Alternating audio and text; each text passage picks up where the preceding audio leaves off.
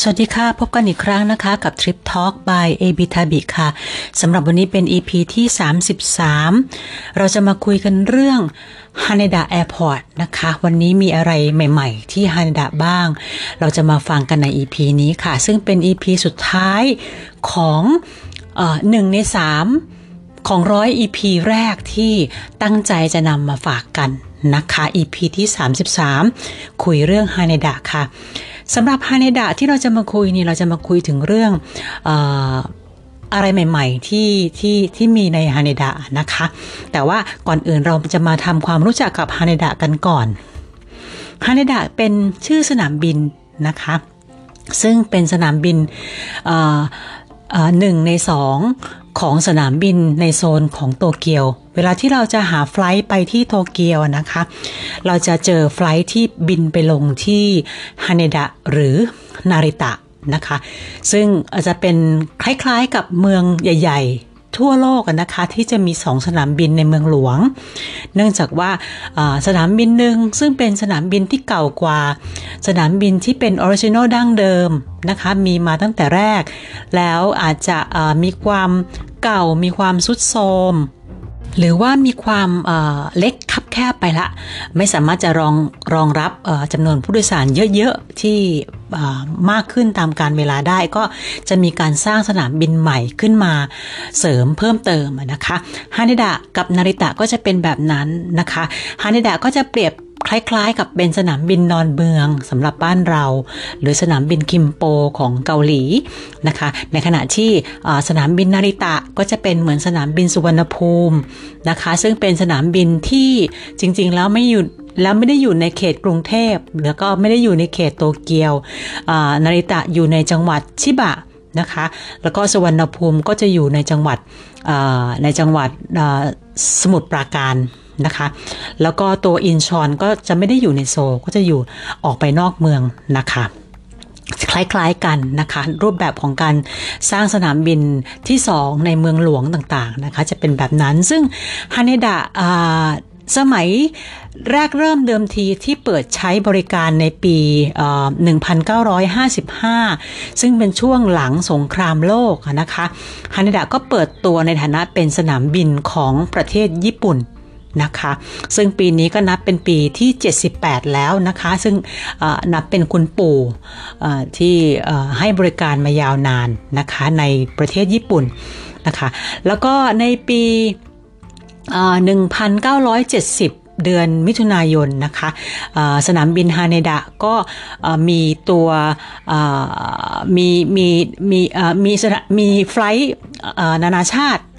ไฟล์จากต่างประเทศบินเข้ามานะคะ ก็เปิดเป็น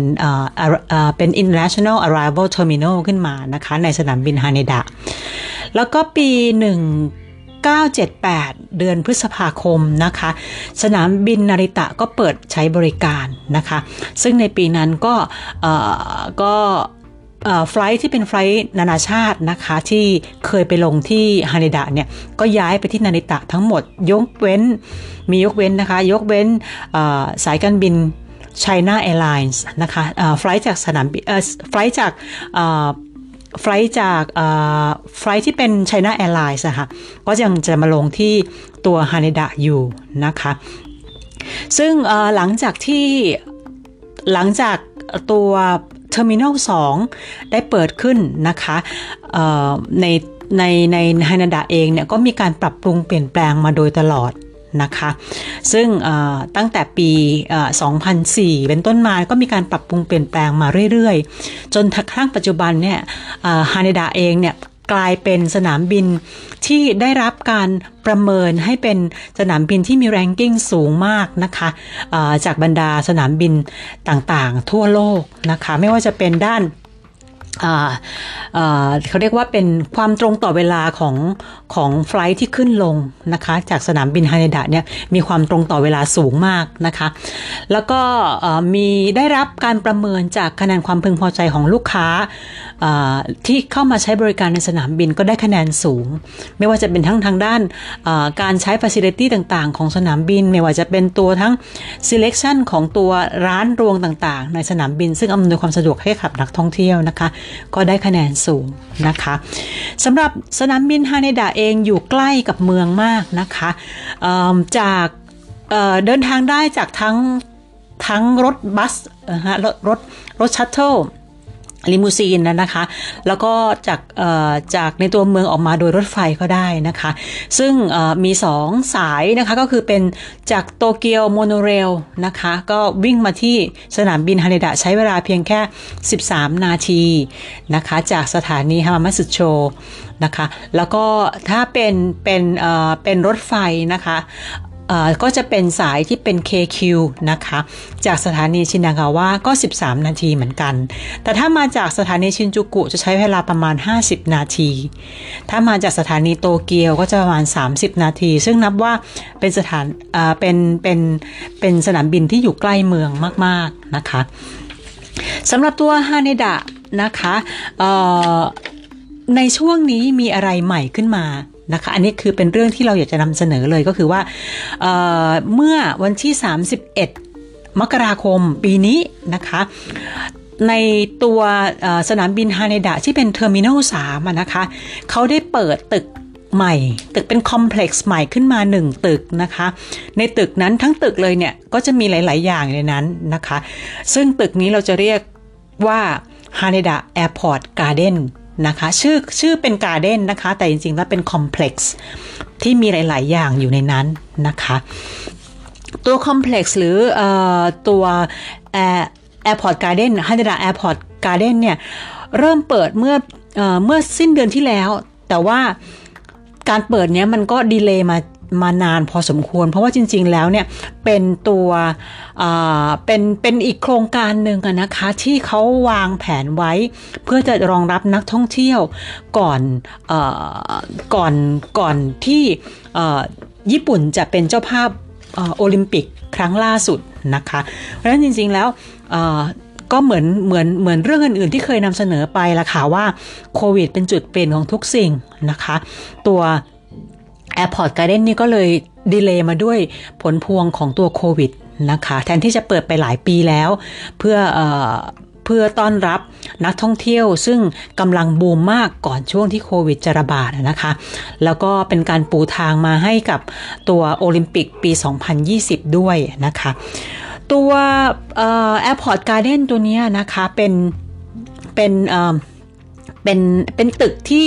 มีหลาย ๆ อย่างอยู่ในตึกนี้นะคะอย่างแรกก็คือว่าเป็นเป็นตัว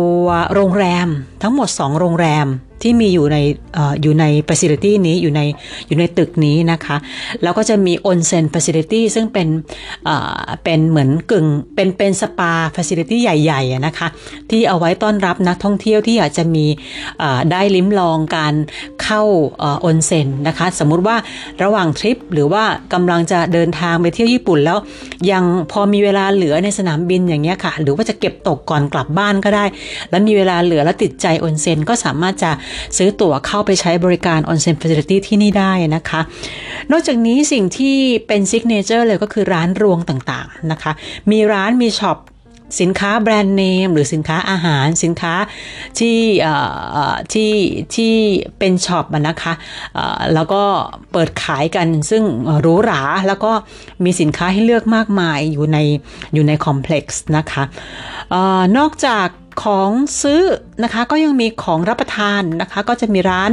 ร้านอาหารร้านรวงต่างๆนะคะ ซึ่งมีให้เลือกหลากหลายอาหารชนิดอาหารมากหลากหลายนะคะ เดี๋ยวจะกล่าวต่อไปนะคะ แล้วก็ที่อยู่ในตึกนี้ก็จะเป็น bus terminalด้วยนะคะ เป็นจุดเป็นจุดขึ้นรถบัสไปที่ต่างๆของประเทศญี่ปุ่นนะคะ เปิดให้บริการทั้งหมด เรียบร้อยแล้วอย่างเต็มเต็มเต็ม capacity แล้วนะคะข้อดีของตัว Terminal 3 ที่เป็นคอมเพล็กซ์ตัวนี้ก็จะอยู่ใกล้กับตัวสถานีของรถไฟที่เดินทางมาจากในเมืองนะคะ ไม่ว่าจะเป็นทั้งสาย KQ หรือทั้งเป็น monorail ก็จะอยู่ใกล้เดินนิดเดียวก็ถึงนะคะแล้วก็ ในในในตัว complex เองนะคะก็มีทางเดิน ซึ่งเป็น walkway ยาวๆนะคะ ซึ่งจะให้เชื่อมต่อไปยังประตู gate ต่างๆนะคะก็ก็สามารถจะทุ่นแรงได้ด้วย walkway ต่างๆ ที่มีอยู่ทั้งเชื่อมกันทั่วทั้งทั่วทั่วบริเวณเลยนะคะ ซึ่งเขาจะเรียกตัว walkway ตัวนี้ว่า Japan Promenade นะคะซึ่งอำนวยความสะดวกสำหรับการเดินเนื่องจากมันใหญ่โต แล้วก็กว้างขวางมากนะคะสำหรับตัว complex เนี่ยจะมีตัว atrium เป็นรูปสามเหลี่ยม ซึ่งเป็นจุดเด่นนะคะ แล้วก็ในตัวในในในในชั้นสองชั้นของตัว atriumที่เป็นรูปสามเหลี่ยมเนี่ยก็จะเต็มไปด้วยร้านค้าต่างๆ ร้านที่เป็น shop ต่างๆ มากมาย แล้วก็ร้านอาหาร ในส่วนที่เป็น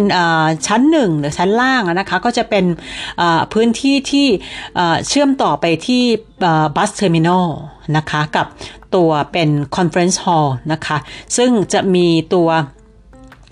มีที่นั่งนะคะมีที่นั่งอยู่มากมาย ให้นักท่องเที่ยวหรือผู้โดยสารที่ต้องการรอต่อเครื่องหรือว่าไม่ว่าจะเป็นการต่อเครื่องหรือต่อรอรถที่จะ เดินทางต่อไปที่อื่นนะคะ ก็มีที่นั่งให้ให้อยู่เยอะมากนะคะก่อนหน้านี้ตัว terminal 3มีโรงแรม อยู่แค่โรงแรมเดียว ซึ่งก็อาจจะเป็นข้อจำกัดในการรับนักท่องเที่ยวที่จะมาพักค้างที่โรงแรมที่ใกล้สนามบินนะคะพอตัว complex นี้เปิดเนี่ย complex นี้ก็เลยมีมีส่วนที่เป็นโรงแรมอยู่ 2 โรงแรมสองโรงแรมนี้จะเป็นโรงแรมชื่อเครือเดียวกัน แต่ว่าเป็นเป็นคนละคนละเกรดนะคะอันแรกจะชื่อว่า Villa Fontaine Grand นะคะ ในส่วนที่เป็นชื่อที่เป็น Grand เนี่ย จะมีห้องพักทั้งหมด 1,557 ห้องนะคะ แล้วก็วิลล่าฟอนเทนพรีเมียร์ จะมีห้อง 160 ห้อง รวม 2 โรงแรมเข้าด้วยกันนะคะก็จะเป็นประมาณ 1 1,700 ห้องนะคะ ซึ่งเป็นห้องเอเป็นจำนวนห้องพักที่มากพอสมควรนะคะ แล้วก็สองสองสองโรงแรมเนี้ยซึ่งชื่อเดียวกันแต่ว่าต่างต่าง ต่าง entity กันนะคะ ก็จะเชื่อมต่อกันด้วยด้วยด้วยทางเดินนะคะ ซึ่งเดินเชื่อมถึงกันอย่างอย่างสะดวกนะคะ แล้วก็ส่วนที่เป็น Talk of the Town ของตัว complex หรือ Haneda Airport Garden ก็คือตัวชั้น 12 ของตึกนะคะ ซึ่งเป็นชั้นของสปาหรือออนเซ็นฟ c i l i t y นะคะ ซึ่งมีมีมีบ่อน้ำพุร้อนธรรมชาติเนี่ยให้ใช้ให้ให้ใช้บริการได้จนถึง4บ่อนะคะมีเอ่อมีสี่มีสี่บ่อนะคะสี่บ่อในร่มนอกจากนี้ก็ยังเป็นพวกทรีทเมนต์ต่างๆ ไม่ว่าจะเป็นสปาหินร้อน หรือ ถ้าใครต้องการที่จะชมวิวที่ rooftop นะคะ ก็สามารถจะใช้บริการของ Open Air ที่เป็นบ่อ Open Air ได้นะคะ ซึ่งจะมองเห็นตัวรันเวย์ของสนามบินเลย แล้วก็มองเห็นตัวแม่น้ำทามากาวะที่อยู่ใกล้ๆอีกด้วยนะคะสำหรับสนนราคาของการเข้าใช้บริการสปาฟ a c i l i t y หรือ Onsen Facility ที่อยู่ชั้น 12 Rooftop เนี่ยนะคะก็อยู่ที่ 4,800 เยนนะคะ แต่ถ้าเป็นแขกของโรงแรม ซึ่งเป็นโรงแรมVilla Fontaine นะคะหรือ ทั้ง Grand แล้วก็ทั้งทั้งทั้งทั้ง Premier นะคะเขาบอกว่าถ้าเกิดว่าเป็นแขกของโรงแรมเนี่ยจะมีส่วนลดพิเศษให้นะคะ นอกจากนี้เรายังไม่พูดถึงเลยก็คือร้านร้านที่เป็นร้าน souvenir souvenir นะคะ หรือว่า เป็นร้านที่เป็นร้านอาหารนะคะ ที่เป็นที่ตื่นตาตื่นใจของของนักท่องเที่ยวหรือผู้โดยสารนะคะ ก็คือร้านฮอกไกโด Living Department นะคะเป็นเป็นร้านที่ขายอาหารหรือขนมจากฮอกไกโด นะคะก็มีไปตั้งแต่หลายอย่างค่ะ ต้องอไม่ว่าจะเป็นทั้งตัวอาหารทั้งตัวคราฟเบียร์ก็มีนะคะของฮอกไกโดเป็นผลิตภัณฑ์ฮอกไกโดก็จะจะจะเป็นผลิตภัณฑ์นมเนยทั้งทั้งหลายแหละชีสต่างๆ ขนมชีสต่างๆนะคะ หรือว่าจะเป็นอย่างอื่นๆนะคะช็อกโกแลตอะไรอย่างเงี้ยนะคะก็ก็ก็สามารถหาซื้อกันได้ที่ฮอกไกโด Living Department Store นะคะ ในสนามบินฮาเนดะ Airport ในส่วนที่เป็น garden หรือเป็น complex ตัวใหม่ที่เพิ่งเปิดนะคะสำหรับตัวออนอกจากนี้นอกจากที่เป็นร้านขายของที่เป็นเป็นอาจจะเป็นของฝากเป็นซูเวเนียนะคะ ก็ร้านอาหารเองก็จะมีอาหารที่เป็นเอ่อรีสอร์ทนะคะหลากหลายเเริ่มไปตั้งแต่ตัว ส่วนใหญ่ก็จะเป็นเน้นเน้นถ้าถ้าเน้นอาหารญี่ปุ่นนะคะก็จะเป็นแนวเชปปันยากินะคะ แล้วก็แล้วก็มีอาหารจีนก็มีนะคะ หรือว่าจะเป็นซูชิก็มีนะคะ ราคาหลากหลาย อย่างซูชิเนี่ยก็จะเป็นของร้านสกิจิซูชิโคนะคะ ซึ่งราคานี่ถ้า 3,000 เยนก็สามารถซื้อหาได้แล้วสำหรับซูชิ1เซตนะคะ ซึ่งราคา ถูกนะคะราคาไม่ไม่ไม่ไม่โดดนะคะ ซึ่งร้านที่เป็นร้านอาหารต่างๆ เหล่านี้จะอยู่ที่ชั้น 2 นะคะ ในส่วนของอในส่วนของที่เป็นตัวตัวตัว bus terminal ที่อยู่ชั้นล่างนะคะ ก็มีความสะดวกสบาย แล้วก็โอโถงมีที่นั่งรออย่างอย่างออย่างสะดวกสบายนะคะ ไม่ต้องกังวลเรื่องเรื่องการจะจะจะเป็นโซนที่พักคอยนะคะ แล้วก็ยังสามารถจะเดินทางเข้าในเมืองผ่านไปยังทางสถานีรถไฟที่อยู่ใกล้ ๆ นั้นอีกด้วยนะ เดินไม่ไกลนะคะสำหรับ terminal 3นะคะ ตัวนี้ก็เป็นอะไรที่เป็น terminal ที่มี complex ตัวใหม่เกิดขึ้นมา ซึ่งอยากจะนำเสนอกัน เพราะว่าตัวตัวตัว ตัวทางเลือกในการเดินทางไปญี่ปุ่น ก็ฮาเนดะก็จะเป็นอีกทางเลือกหนึ่งซึ่งซึ่งเป็นเป็นเอ่อเป็นอะไรที่เดี๋ยวนี้เอ่อหลายๆ คนนิยมไปทางฮาริดะมากกว่านาริตะแล้วนะคะ เนื่องจากความสะดวกสบายและความหรูหรานะคะ ความโอโถง ความสะดวกสบายสะอาด นะคะเเข้าเมืองง่ายนะคะ ค่ารถเข้าเมืองก็ถูกนะคะ แล้วก็สนามบินแล้วก็ไฟล์มีให้เลือกมากมายนะคะ ลองพิจารณาเป็นทางเลือกกันค่ะสำหรับไฟล์ที่จะไปลงที่ฮานิดะนะคะสำหรับการไปญี่ปุ่นในครั้งต่อไปของทุกคนนะคะสำหรับวันนี้ข้อมูลอันนี้เป็นข้อมูลที่อัปเดตที่นำมาฝากกันนะคะ หวังว่าจะมีประโยชน์ต่อกันมาก บ้างไม่มากก็น้อยนะคะะแล้วก็ฝากติดตามใน EP ถัดๆไปนะคะสำหรับวันนี้ขอบคุณและสวัสดีค่ะ